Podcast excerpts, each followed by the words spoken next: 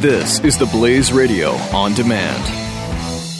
The experts at web.com want to build your business a successful website for free, just like we did for these current web.com customers. We've used and, and looked at other website designers, but there's nobody better than web.com. Web.com can build your website in as little as seven days free. Plus, we'll promote it on all the major search engines like Google, Yahoo, and Bing. If after 30 days you're happy, we'll continue to provide promotion, hosting, support, and maintenance, all for one low monthly fee. If not, cancel and pay nothing. If you're in business today and you don't have a web presence, you won't be taken seriously. Call right now and you'll also get a free .com or .net domain name for your new website powered by VeriSign, the world's leading domain name provider. Call 800 490 1099 or go to web.com slash radio. That's 800 490 1099. No upfront charge for site build, after which ongoing fees apply. Rights to site are relinquished when canceled. Domain included during active service, after which fees apply. And now, the Blaze Radio Network presents 40 Acres and a Fool. Here's your host, Cam Edwards. Greetings from the near frontier. Thank you for tuning in to another edition of 40 Acres and a Fool. Cam Edwards with you. Hope that you have had a fantastic week. Uh, it has been it's been a busy one here for us. Uh, Missy, by the way, has the week off. She is still recovering. Had uh, minor surgery compared to the uh, major surgery of a couple weeks ago. As we get ever closer towards uh, chemotherapy beginning, uh, Missy had to have a port installed, so she's kind of bionic now, which meant going to the hospital in Farmville earlier this week outpatient surgery. Uh, still a little sore.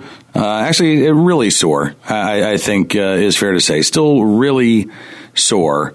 Uh, right now, both uh, with the new surgery and the port being installed, and then uh, her ribs are still giving her a lot of trouble.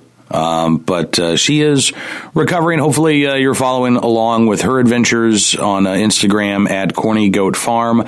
She has been busy knitting uh, a lot of chemo caps. Probably uh, by the time she actually starts, she might have a cap for every day. Uh, she might have as many chemo caps as I have baseball caps. And you may have, again, if you're following her on Instagram at Corny Goat Farm, you may have seen the, the modeling that I did for uh, one of the chemo caps, the uh, the nice little uh, purple flip bottomed uh, chemo cap. I had a lot of requests for uh, for me to model that one, so there you go. You can. Uh, catch that picture at uh, Corny Goat Farm. But all things considered, Missy is doing pretty well. Uh, family's doing well. It's been a cooler week on the farm. Uh, things are sort of uh, winding down. Fall is definitely uh, on the way, if uh, it is not already here, leaves are still uh, awfully green on most of the trees, and the yard is still growing uh, after uh, what nearly two months without rain. And then we had a uh, couple of weeks of fairly good soakings, and and now the the yard needs to be mowed again. So that'll be on my to do list this weekend, along with just kind of getting the house ready for winter. You know, you, you, you think it's not coming, and then all of a sudden you realize, holy cow, it's mid October. I got to get things ready. So I did look. We've got plenty of propane. We we should not have a repeat of our uh, propane induced. Uh, disasters uh, that we have had over the past couple of winters. Actually, I guess last winter we we made it through without running out of propane, but uh, the first uh, two years that we were in the house, we actually managed to run out of propane, which meant that we ran out of heat uh, in the middle of winter when the uh, propane trucks could not deliver propane to us because the uh, farm road was all covered in snow and then it was muddy. And yeah, I, I want to avoid any possibility of that happening this year, uh, particularly with Missy going through chemo in the early part of the winter. Um, it would be very bad if Missy had to suffer uh, through a very cold, unheated house. I want to make sure that uh, that she's comfortable, she's good to go. So uh, this weekend, again, just uh, sort of getting ready for things. Um, I am taking Missy out for an early birthday dinner. Uh, her birthday's coming up here in uh, about a week or so. And uh, Missy is a big fan of steak, and she's a little concerned that with the uh, chemo starting, that uh, she's going to lose her appetite. She's going to, you know, just feel nauseous and sick. And uh, won't really want to uh, to go out on her birthday or right after her birthday. So we're going to celebrate a little bit early with a steak dinner uh, and scallop potatoes. She's already looking forward to these scallop potatoes. I'm just glad to see her. Um, her, her uh, interest in eating coming back, her appetite has returned. You know, for the first probably week and a half or so. And they say they told us uh, when she was in the hospital because of the anesthesia that's used, it can stay in your system for a month. So the doctors and nurses said, you know, look, you, you may not feel like eating for a month. So I'm glad to see that that uh, is not the case. And, uh, you know, again, outside of the pain, um, she's doing okay.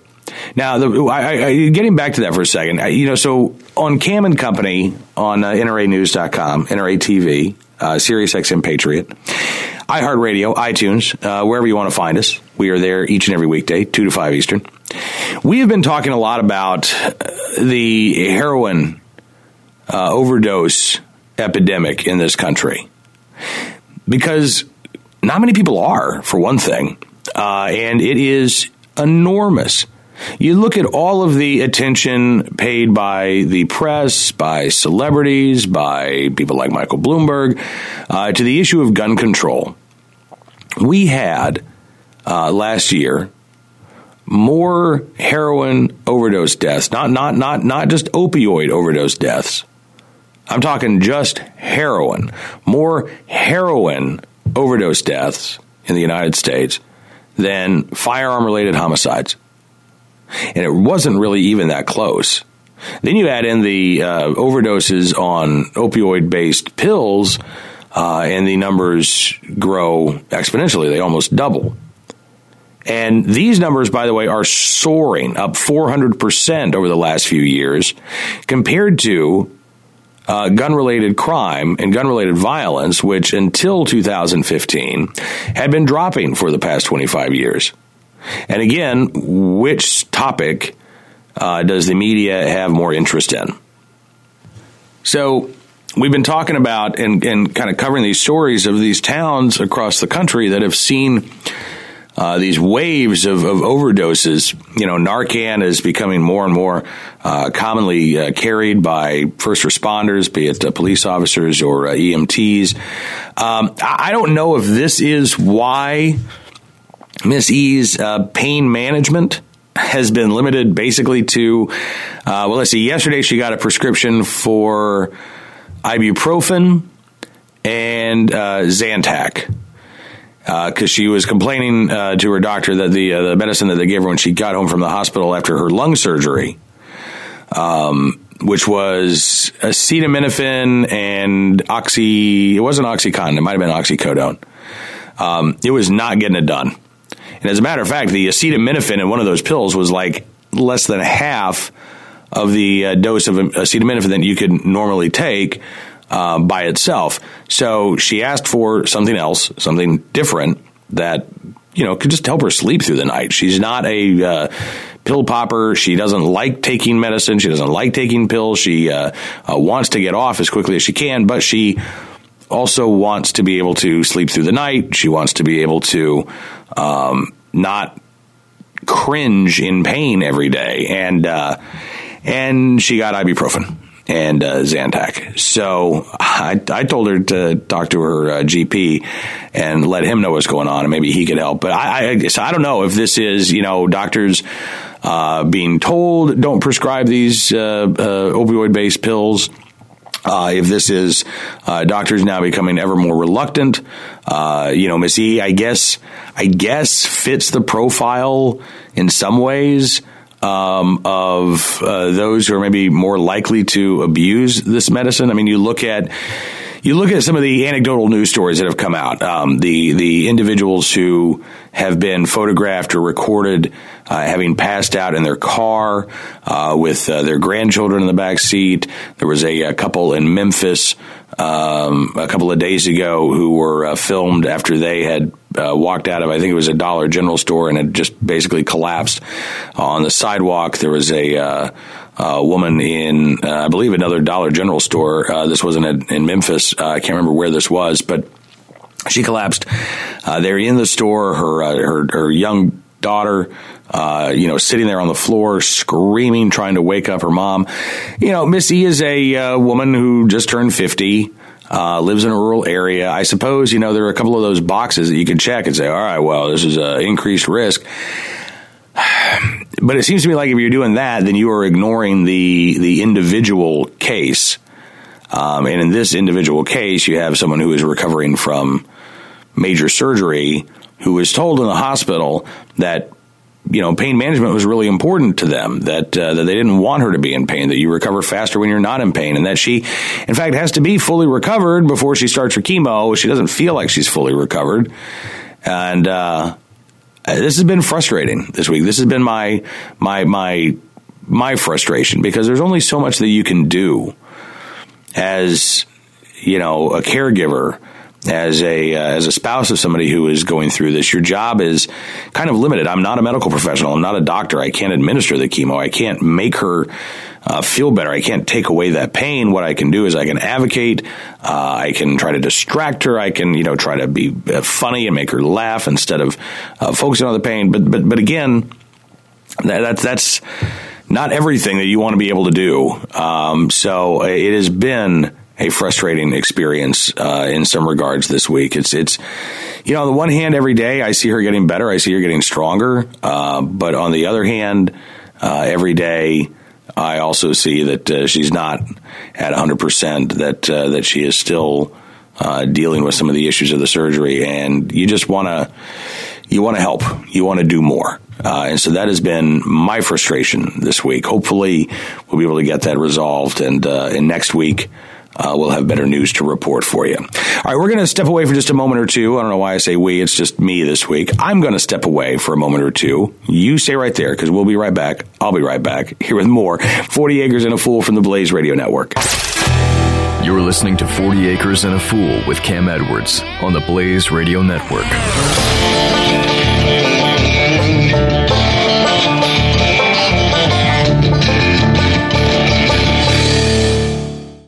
The experts at web.com want to build your business a successful website for free, just like we did for these current web.com customers. We've used and, and looked at other website designers, but there's nobody better than web.com. Web.com can build your website in as little as seven days free. Plus, we'll promote it on all the major search engines like Google, Yahoo, and Bing. If after 30 days you're happy, we'll continue to provide promotion, hosting, support, and maintenance, all for one low monthly fee. If not, cancel and pay nothing.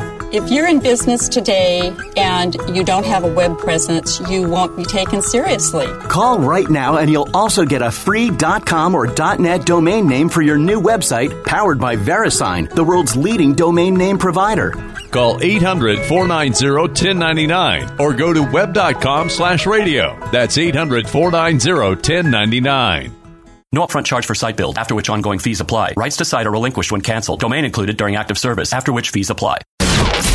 40 Acres and a Fool with Cam Edwards on the Blaze Radio Network. So I got an email this week from Tristan in uh, Everson, Washington, who uh, wrote in for the first time. Says, want to say I love listening to the podcast. It's great to hear the stories of the adventures on the 40 acres. I too live on 40 acres, though it is not mine. I'll get to that in a minute says uh, Tristan. Says, I've been wanting to write for a while, especially uh, recently, but my computer is not always cooperative and I really don't like typing on my smartphone. I'm with you, Tristan. Not, not, not to digress, but I'm with you. This is why I have a rule. Uh, if it's if it's more than like three texts, just call me. Call me because I hate typing on my smartphone. Uh, he says tonight the computer is working. He says, I've been listening almost since the beginning when I discovered the podcast while looking through all the different shows that the Blaze had to offer. I have a few podcasts that I listen to, and they usually get backed up, and then I listen to them at work on the days that I'm operating the loader. I just finished the latest podcast, and I first want to say that lately I find myself thinking about you guys often and how you both are doing. I'm glad that the surgery was successful and that Mrs. E is doing well. I'm not afraid to admit that I too have been struck by onion slicing ninjas while operating a front end loader and listening to the podcast lately. I know cancer is a scary thing as both my grandma and my dad have had cancer in the last couple of years. My grandma had breast cancer and after radiation and chemo has been cancer free for over a year now.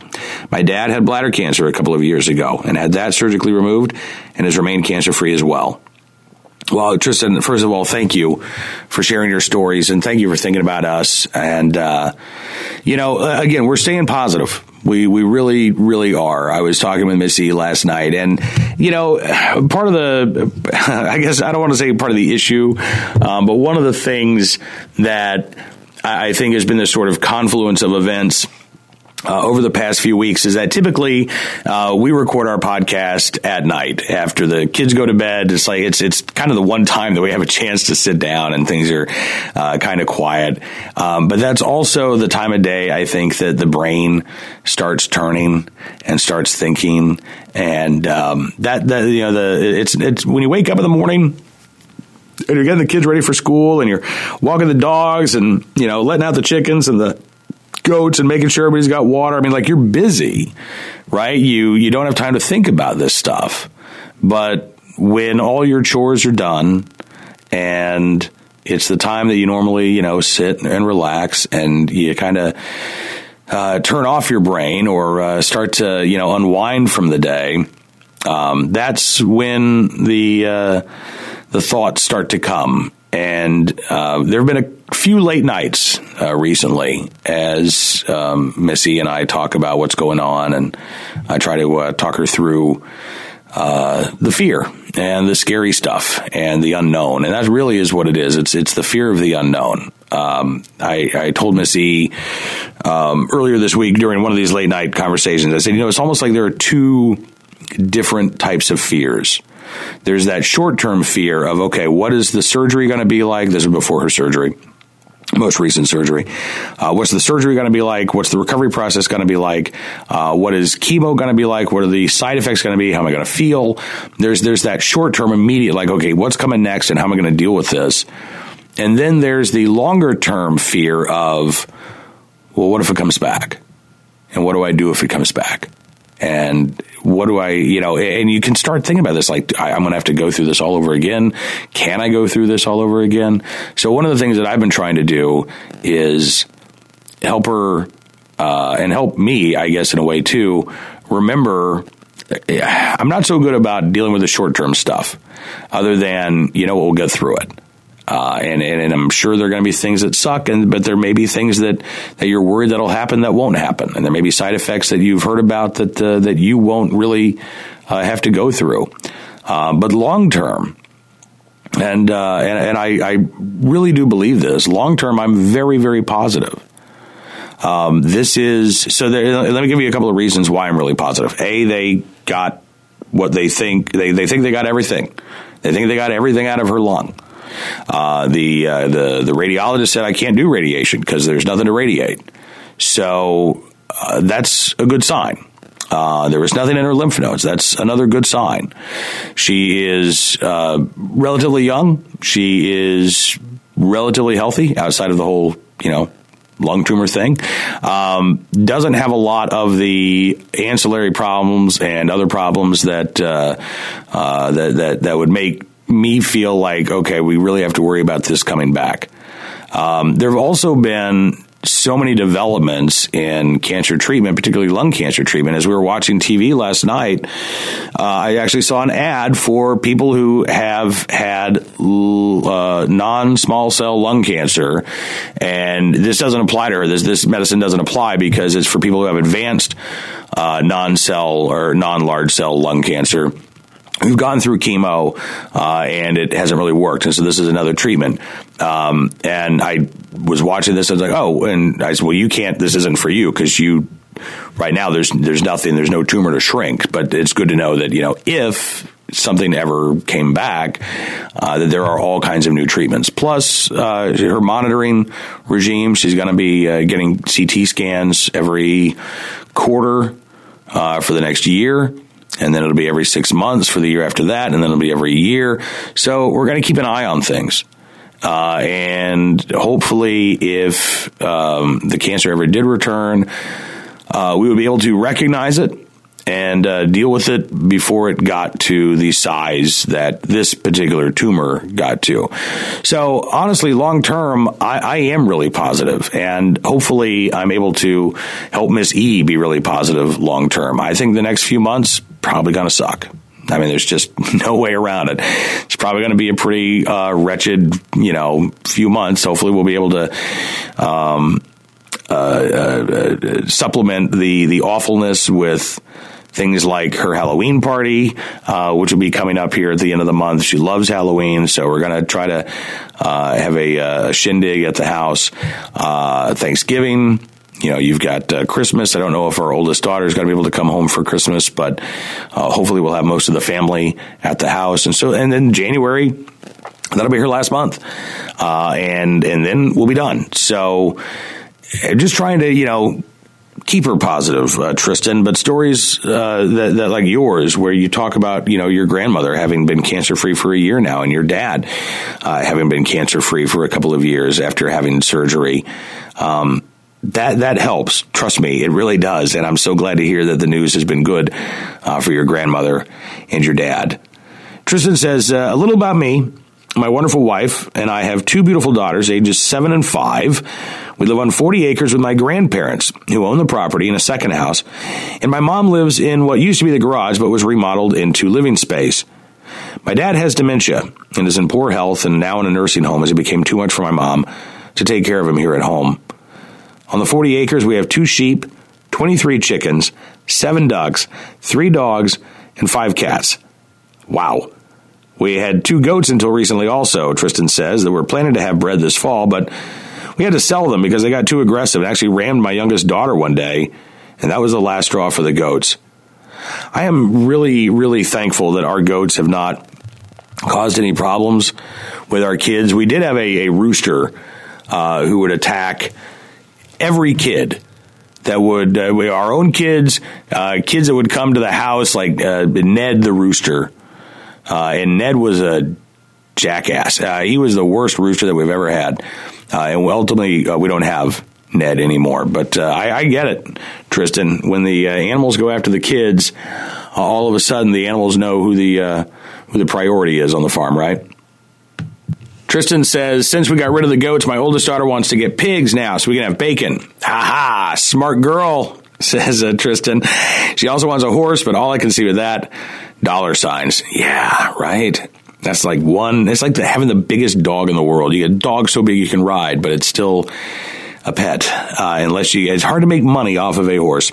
Uh, she uh, also wants to. Okay, I already said that. Uh, I'm currently the only one employed here on our 40 acres, as my wife is a homemaker. Uh, that was always our plan, and so far it's worked out. My grandparents are both retired, and because of our lovely medical and social security system, uh, my mom cannot work because if she had any income, she would have to pay for my dad's medical costs out of pocket. So my mom does the main share of the care for the animals, Tristan says, and along with grandma, take care of our roughly three acre garden plot, complete with grapes, blueberries, raspberries, and strawberries. We also have an orchard with four varieties of apples, plums, and pears. Tristan says, I try to help out, but working full time, being on the volunteer fire department, raising kids, uh, my sphere of influence here never really gets much past the yard. You know, Tristan, it's it's it's funny that you say that because sometimes that's how I feel. Um, but isn't it nice?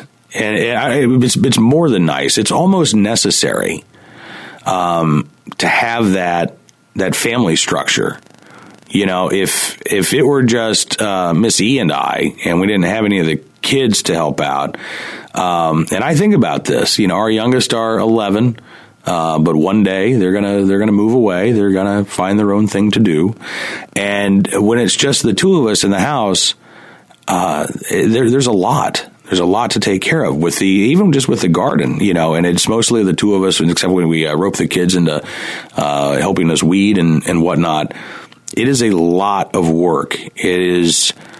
Um, in some ways, you know, it's it's it's not like you're out there caring for the animals all day, every day, but it's the consistency. You can't take a day off, right? It's not like you can wake up one day and say, "Well, I'm not going to take care of the sheep," or "Yeah, you know, I'm not going to uh, do anything with the pigs today. They, they can fend for themselves." Um, it's hard to do that when you've got livestock. It's one thing to let the garden go for a couple of days and then come back and get caught up on the uh, the weeding, and um, it's a little bit different when you've got uh, animals around. And, and and I'm glad that you've got that support system. It sounds like uh, you've got a, a, really good family structure there. Tristan says I've had a lot of stress this last year between my dad's declining health, just trying to keep up with life in general and the added stress of somehow ending up on my supervisor's bad side uh, and became the target of uh, an unfair workplace. Uh, Tristan says, I think all of it stems from personal issues that uh, she has with me. I'm a country boy who likes guns and hunting, as well as me making the mistake of pointing out some problems with another employee, uh, boss's favorite who can do no wrong. Tristan said, uh, attempted to go to HR to get help. Things only got worse. I've been looking for a new job for a year now with no luck. Until today, Tristan writes, as I write this, I am enjoying a celebratory glass of whiskey as I'll be turning in my two weeks notice tomorrow and starting my new job before the end of the month. This is a huge relief to me and my family, and hopefully the lessening of stress will allow me to focus on getting my health under control Tristan says, I have type 1 diabetes. Stress is a very bad thing. It drives blood sugar levels up and makes them nearly impossible to control. Tristan says, anyway, I think I may have unloaded a whole bunch on you tonight and I should get to bed. I like the unloading. I do. I, I love opening up my uh, email and finding a, uh, a long email from a, uh, a, new friend or an old friend. I love it. So unload anytime you want, Tristan. Uh, and congratulations, man. That is, that is excellent news that you have got a new job. Uh, hopefully, uh, you'll be able to close this uh, stressful chapter of your life and start a new one. And I hope it goes. Hope it goes great for you. Uh, Tristan though says uh, before I go, I did want to mention something about a story you've talked about a few times. Cow farts. Yeah, everybody loves the cow fart stories. Tristan says uh, up here in Northwest Washington, we have a lot of dairies I worked at one years ago, and at that dairy, we fed a lot of different feed to the cows. We would mix up a whole bunch of different feedstocks in a mixer and feed it to the cows. These feedstocks included grass silage, alfalfa hay, corn silage, but there was also cottonseed, oats, barley, even bakery waste. So, if they do things similar in California, there are more angles to controlling the feed for the cattle than just types of grass. Says, don't get me wrong, it's still ridiculous to try to control bovine gas. Uh, but I want to let you know that there is a lot more fed to cows than just corn and grass. So, in closing, Tristan says, like to let you guys know that prayers continue to be sent up for you. Good thoughts sent your way.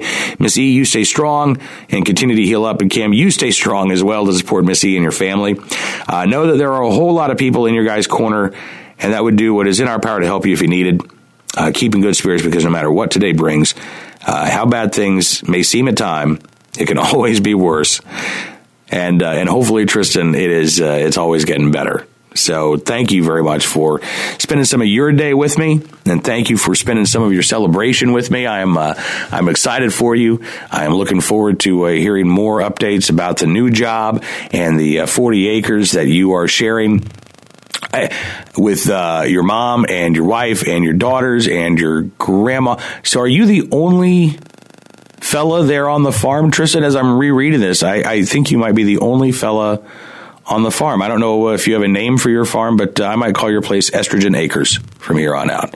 Anyway, I appreciate you writing in. Good luck with everything, and uh, and don't be a stranger. We do have to take a time out. When we come back, we've got more of your thoughts. We've got uh, more news from Farmville, Virginia, and the uh, 40 acres. So stick around here with 40 acres and a fool from the Blaze Radio Network. You're listening to 40 Acres and a Fool with Cam Edwards on the Blaze Radio Network.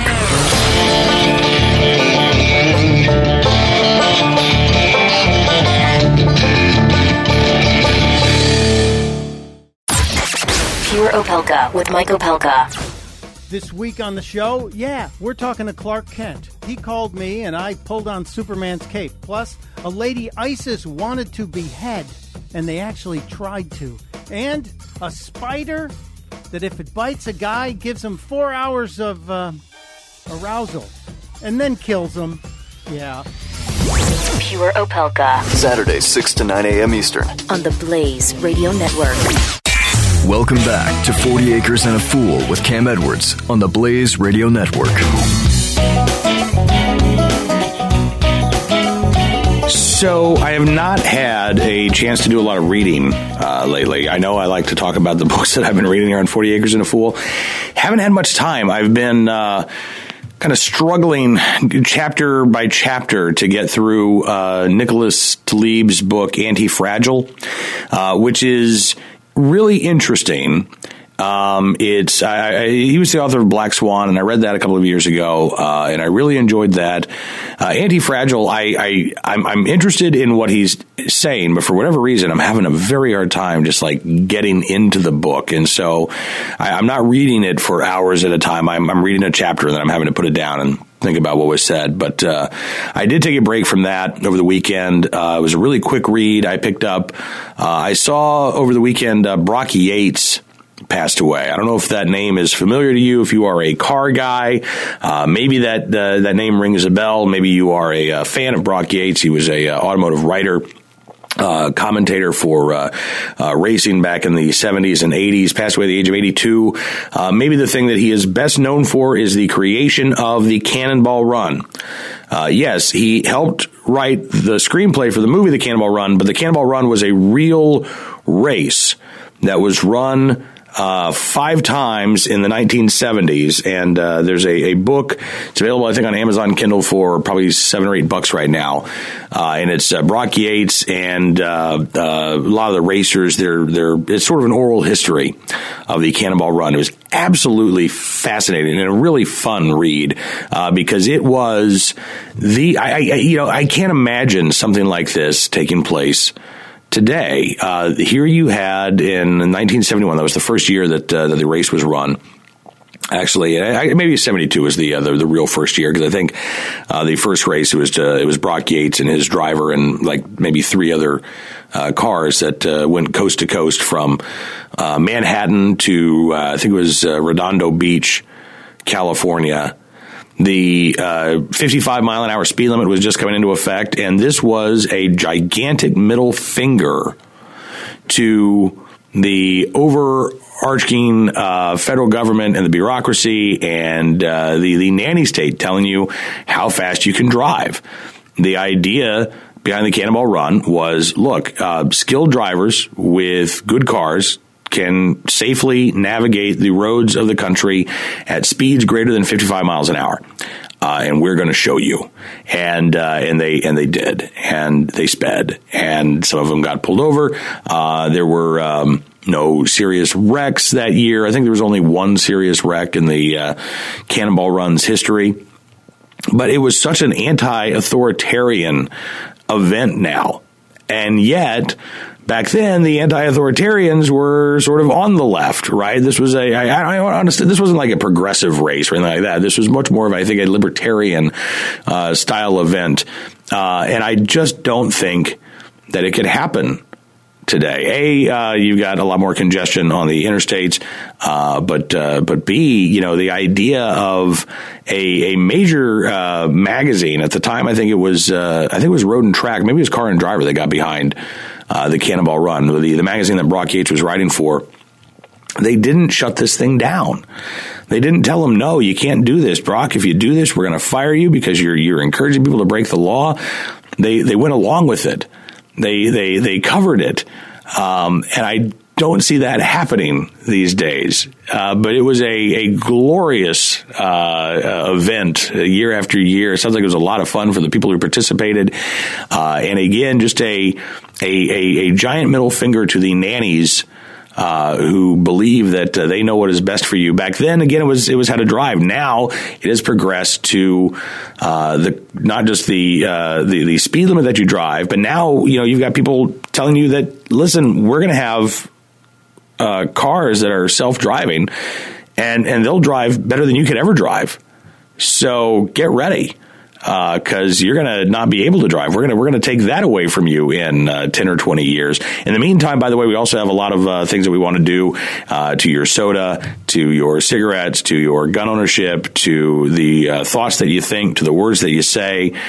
Um, it's become a lot worse, I think, since the 1970s. We might we might need a cultural cannonball run uh, here before long. But uh, anyway, if you are interested, if you remember the original movie, um, I, I, would encourage you to pick up uh, Brock Yates' Cannonball because uh, it's it's kind of amazing.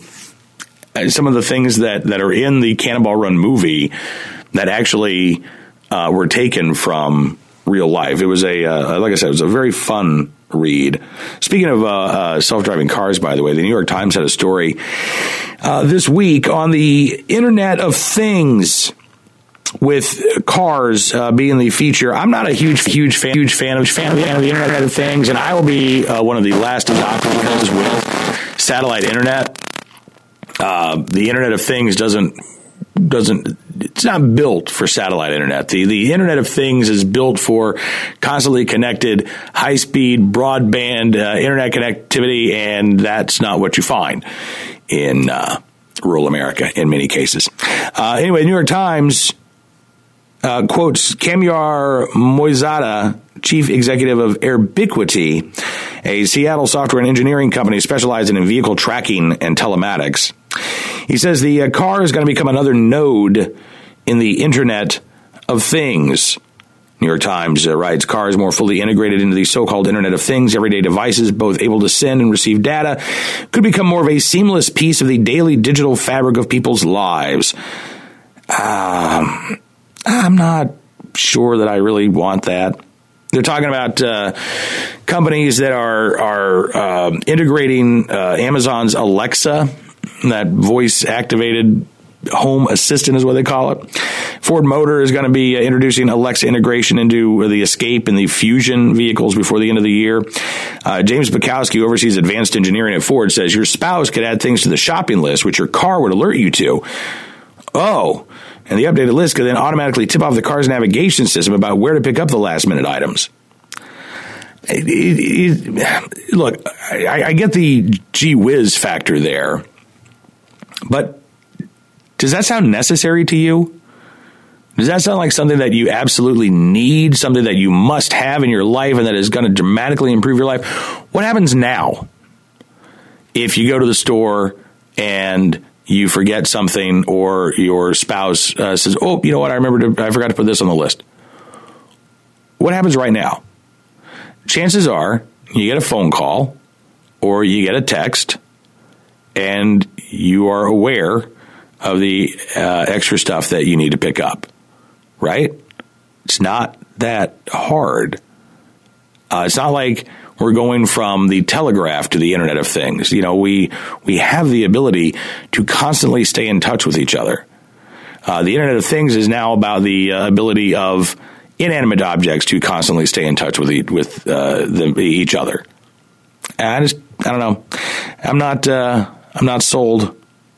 Uh, New York Times quotes uh, the fellow at Airbiquity. He says the the next generation of connected car systems will focus on managing our entire digital lives, aided by semi autonomous systems that assume more responsibility for actual driving tasks. Uh, said, once we get to the world of autonomous driving, these cars are not going to be about horsepower, but about the in vehicle experience and how it's connected to your lifestyle. The car will talk to all your connected things, whether it's your refrigerator or your home security system. I, I don't need that. That doesn't excite me. That doesn't intrigue me. I don't want it. Uh, even worse is what the uh, guy from Ford uh, had to say. Actually, uh, Bret Greenstein, vice president for the Watson Internet of Things Artificial Intelligence Division at IBM, uh, says in healthcare it's about monitoring people and how they're behaving. And he says we can do this in cars. Driver attentiveness can be assessed by a combination of sensors in the car, including acoustic monitors, eye trackers, and wearable devices. He said, even how fast or safely you drive tells us about your mood and well being. I, I, again, I don't need that. More importantly, you don't need to know that about me. Because it's not just that the car is going to know these things. Someone is going to know these things. Uh, if there are acoustic monitors or eye trackers, I suppose that the uh, uh, the computer system is going to uh, use that. But are those going to be hackable devices if they are part of the Internet of Things? Can someone eavesdrop in your car? Could someone uh, watch through the uh, eye tracking camera? Again, th- this this creeps me out more than it excites me. The fellow from Ford says brain waves and heart rates can indicate stress. So if you're connected and you're you're wired uh, in your car, such signals might then tell the car to block incoming calls or switch the audio system from AC/DC to Yanni. Again, that doesn't excite me. If I'm driving and I'm listening to AC/DC, I have decided to listen to AC/DC. And if my car all of a sudden decided that instead of listening to AC/DC, what I really needed was Yanni or some Kenny G, that wouldn't make me feel better. That would make me even angrier. That would get me more stressed out. Why is my car playing Yanni when I wanted to listen to AC/DC? This, this does not sound appealing to me at all. Uh, Mr. Buczkowski at Ford said the welter of onboard sensors could turn the car into a four-wheel digital telescope, uh, stethoscope rather, that compiles a continuous record of your condition, generating a more accurate assessment of your health compared with a snapshot of a once-a-year checkup. I, I or you can go to the doctors. You could just do that too. Uh, I don't know. I'm not excited about it. I am. Uh, the, the, the New York Times talks about the threat from hackers, but that's just uh, that's one aspect of it. The other aspect of it is the data collection that uh, these companies get uh, that, that, that they make money from. Uh, they make money from your information that you give to them willingly, and I'm I'm not sure that we're getting the the best part of that bargain, honestly. Uh, and the more I read about stuff like this, and the again, the less of a necessity all this seems to me, I I'm starting to feel I don't want to become a luddite. Um, I don't know. I, I, I, I don't have any desire to become Amish. I'm starting to think maybe if there's uh, maybe I'm I'm I'm camish. Uh, maybe that, maybe that's the, the word just describing. I, I'd be fine if technology stopped about mm, let's say 1995 or so. Uh, I, am I'm not a huge fan of what uh, the constant uh, ability to connect with uh, people have, have done to us. Uh, yeah, there are benefits. There are also a lot of drawbacks. We've talked about that before, but uh, more and more these advances, quote unquote, seem um, less like you know. Sure, there are technological advances, but are they actually advances in how we live? I I don't think so. I'm I'm very curious though your take on the Internet of Things. Does this excite you? Are you uh, are you looking forward to self driving cars? Are you looking forward to being monitored uh, at all times in your home uh, and in your vehicle? Uh, again, for your benefit, of course. Right? Are, are, does this excite you? Am I am I crazy to to not be thrilled? Uh, by what's coming down the pike here. I would love to hear your thoughts. The email address, as always, is 40 acre fool, 40 acre fool at gmail.com. Uh, we will not have self driving tractors on the 40 acres. We will not have uh, uh self feeding uh, you know, goat feeders. We will not have uh, self-scratching pig scratchers. The the Internet of Things will not be coming to the 40 acres anytime soon. Uh, but we do have another segment of 40 Acres and a Fool that's coming up right after this. So stick around. We'll be right back. 40 Acres and a Fool with Cam Edwards on the Blaze Radio Network.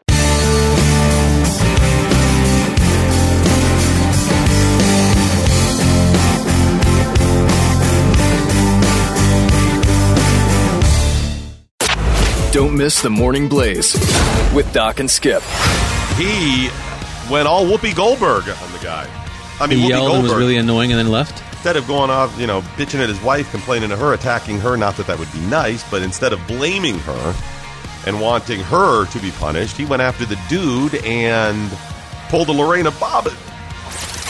The Morning Blaze with Doc and Skip. Weekday morning, 6 to 9 Eastern on the Blaze Radio Network. 40 Acres and a Fool with Cam Edwards returns now on the Blaze Radio Network. So Jeff wrote in and said, um, "This is this is just awfully nice." Uh, Jeff in uh, Canastota, New York, uh, said, "I'm praying for Miss E during her chemotherapy. My father went through it and passed away in 2007, but it wasn't due to his cancer; it was complications when he suffered a stroke prior." Um, Jeff says, I shaved my head when my dad lost his hair, and I just did it for Miss E, too. I'll be wearing a baseball cap since the temps have dropped here in central New York. Uh, Jeff sent along before and after pictures.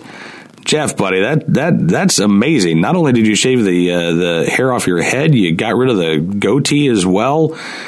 That um, I, again, I, I can't I can't tell you what that means to me, um, and what that means to uh, to Missy as well. Know that you have a lot of fans. He says, be it on the podcast uh, and on Cam and Company, thinking of you, Jeff. Uh, uh, again, thank you so much. I really appreciate it. Um, and and I do know that um, we've got a lot of folks around the country who are thinking about us and who are praying for us, and you know, it just makes uh, it, it, it, it makes you feel good.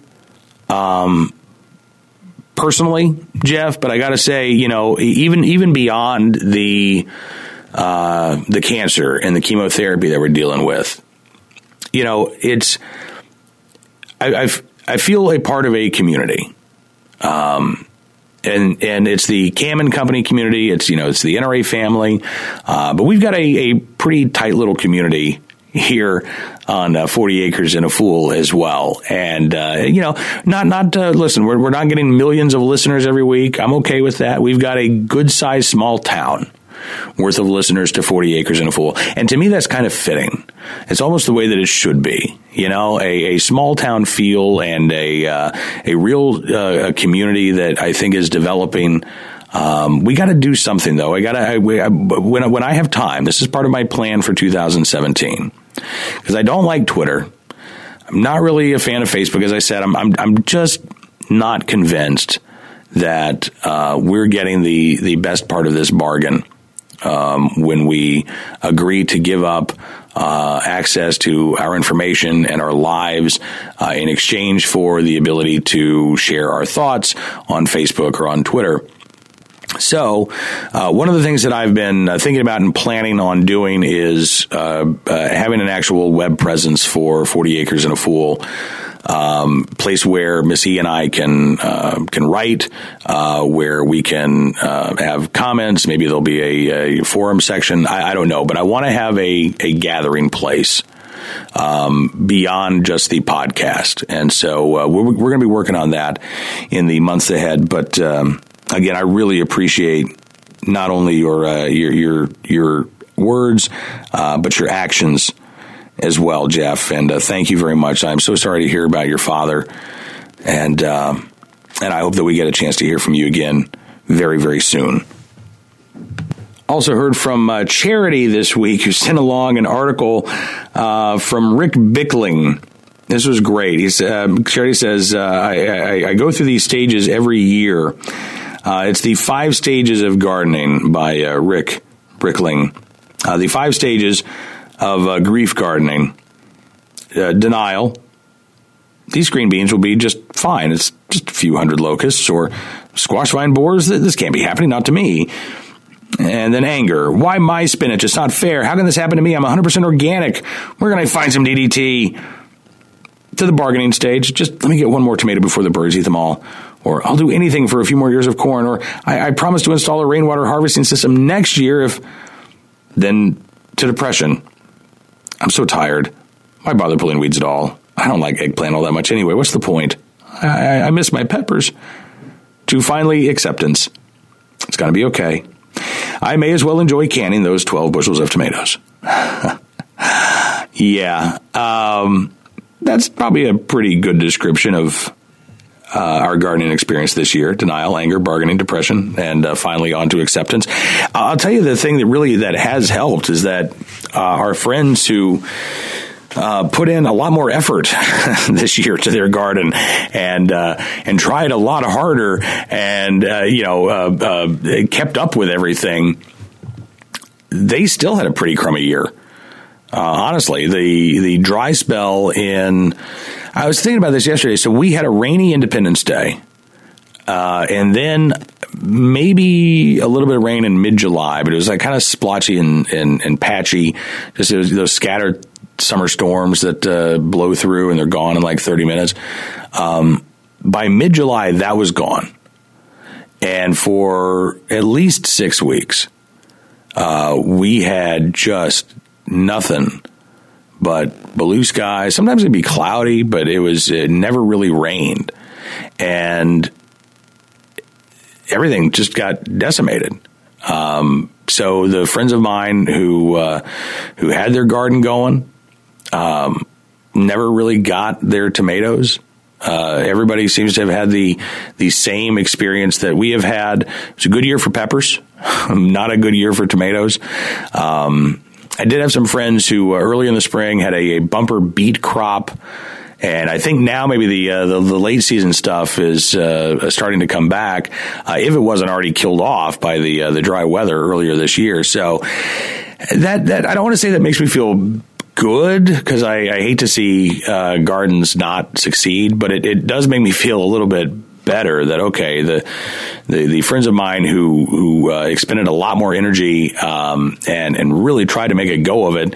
Yeah, this was just a bad year for gardens in our area, so I, I don't feel as bad uh, about our kind of crummy garden. Um, next year, next year we're going to uh, have a completely different system. we say this every year. This is part be part of the thing I think that uh, helps Missy get through uh, the uh, months of chemo is is planning.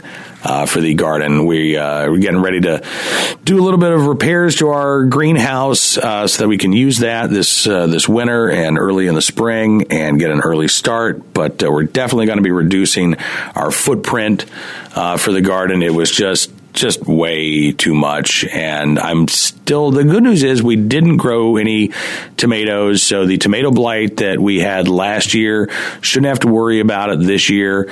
Um, but one of the things that, that I've got to do, we decided last, we decided this spring, spring of 2016 that uh, we had started out with raised garden beds and we had those for a couple of years and then we again we had like these glorious visions of this beautifully maintained garden. I don't know who was going to maintain it, but uh, you're going to be you know these the dozens of raised beds, and there are going to be these uh, you know amazing paths in between the beds. It was going to look so beautiful, and that's not what happened at all. That it, it, it didn't look anything like that. So uh, this previous spring, spring of 2016, we decided, all right, we're going to get rid of the raised garden beds we went, we rototilled everything, uh, but we didn't uh, uh, tamp it down. We didn't uh, do a really good job. You can still see some some beds, and we we turned over everything, but there's still some raised beds. So that's the biggest job um, that I'm going to have here in the late fall and the early winter is to to go through rototill everything again, and this time actually just even it out. Our garden's on a bit of a slope, so it won't be even, but I just got to get rid of the, the raised bed so that we can actually start to grow again um, in a hopefully a, a smaller space, a, a, space that is easier to maintain. Uh, we had the big idea we were going to move our garden from the uh, sort of the back of the house. We are going to move it over to the uh, front of the house, and the spot that we picked out this year, uh, it was just too rocky it didn't really have the soil necessary. So I think we're going to stick with our, our old garden spot, um, but we're definitely going to be making some changes to it. Um, Miss E has uh, big plans for a uh, chicken tunnel system that she wants to expand. I, I, it's in the planning stages, so we'll see if this comes to fruition uh, by the spring. The the chickens, honestly, they're doing okay. I, I, I, shouldn't even have said that. I have to knock on something made of wood now. There we go. Uh, we have not lost any chickens in. I can't remember the last time we lost a chicken. Uh, which is good because they've been free ranging, they've been out and about, and this is the time of year where not only do you have coyotes and foxes to worry about, but you've got the hunting dogs which are running around. And we've never lost a chicken to a hunting dog, but uh, they have been known to chase our chickens before, and I have friends who have lost several chickens to hunting dogs. So right now, the uh, the, the chickens look pretty good. We've actually got a friend who is uh, uh, raising some uh, more chickens for us. They'll probably be big enough uh, for us to take in, I don't know, maybe six weeks or so. But uh, right now we've got six hens, we've got a juvenile rooster, and then we've got uh, Crow, our rooster, who we thought was a hen, uh, that uh, all of a sudden started crowing. So we're getting, on average, um, now that they're laying in the coop again, and that's that's good. They they actually have rediscovered the coop. They're back to normal. We're getting four to five eggs a day, which is it's good. It's enough. Um, I'd like to have a little bit more. I'd like to eventually to get to the point that we would have enough that we could uh, even turn around and sell um, some of the uh, the extra eggs that we are, are getting. But uh, right now, five eggs a day that that's um, enough for a uh, family and. Uh, and and you know we're we're we're we're sort of maintaining right now. None of the goats are uh, in milk at the moment. We probably need to get the uh, goats preggers um, in order for them to uh, be ready in the spring. And we still need to figure out what we're going to do with our two American guinea hogs. We uh, I did move them to uh, fresh pasture this past weekend. I, you know, in years past, I would have thought, okay, well, this will be their winter quarters. Um, that's not the case. This will probably last them for another two months or so. And then I'll have to either move them to a new spot where they can munch on some dead grass, or we'll just have to supplement them with uh, hog chow throughout the winter months, uh, even more than what we're doing right now, uh, because they go through. I mean, look when the when the leaves stop growing or the leaves you know change and they drop and the uh, the grass stops growing uh, uh, even a couple of hogs can tear through a patch of yard uh, faster than you would ever think possible. So this 400 square feet or so that uh, the two hogs are in right now, yeah, I'd love it if they would last uh, until spring there, but I don't think it's going to happen. This weekend, among the uh, many chores that we have, our goat fence, our batteries for the uh, goat electronet died on us, and so all of the goats have been getting out every day. It has been a ginormous pain. Uh, they love to hang out on the porch, and that's great and all, except that uh, goats have absolutely no decorum and uh, no sense of propriety uh, where they use the bathroom.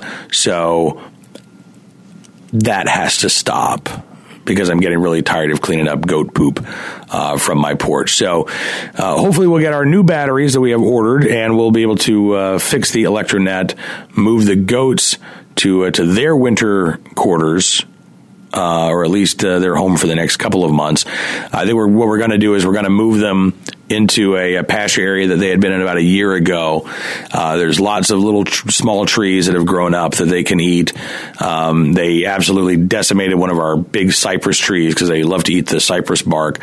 So that tree is dead. Uh, and after they go through and they clean out that area, we're going to move them into. I think we're going to try to actually overwinter them in what will be uh, our garden. So we'll keep them there hopefully for a couple of months or so, and then we'll move them around. We've been thinking about getting rid of a couple of the goats. We um, we we have six at the moment, and that we don't really need six. We're only milking two. Uh, we have a wether that will probably get turned into gyro meat uh, before long because he is big and plump and juicy.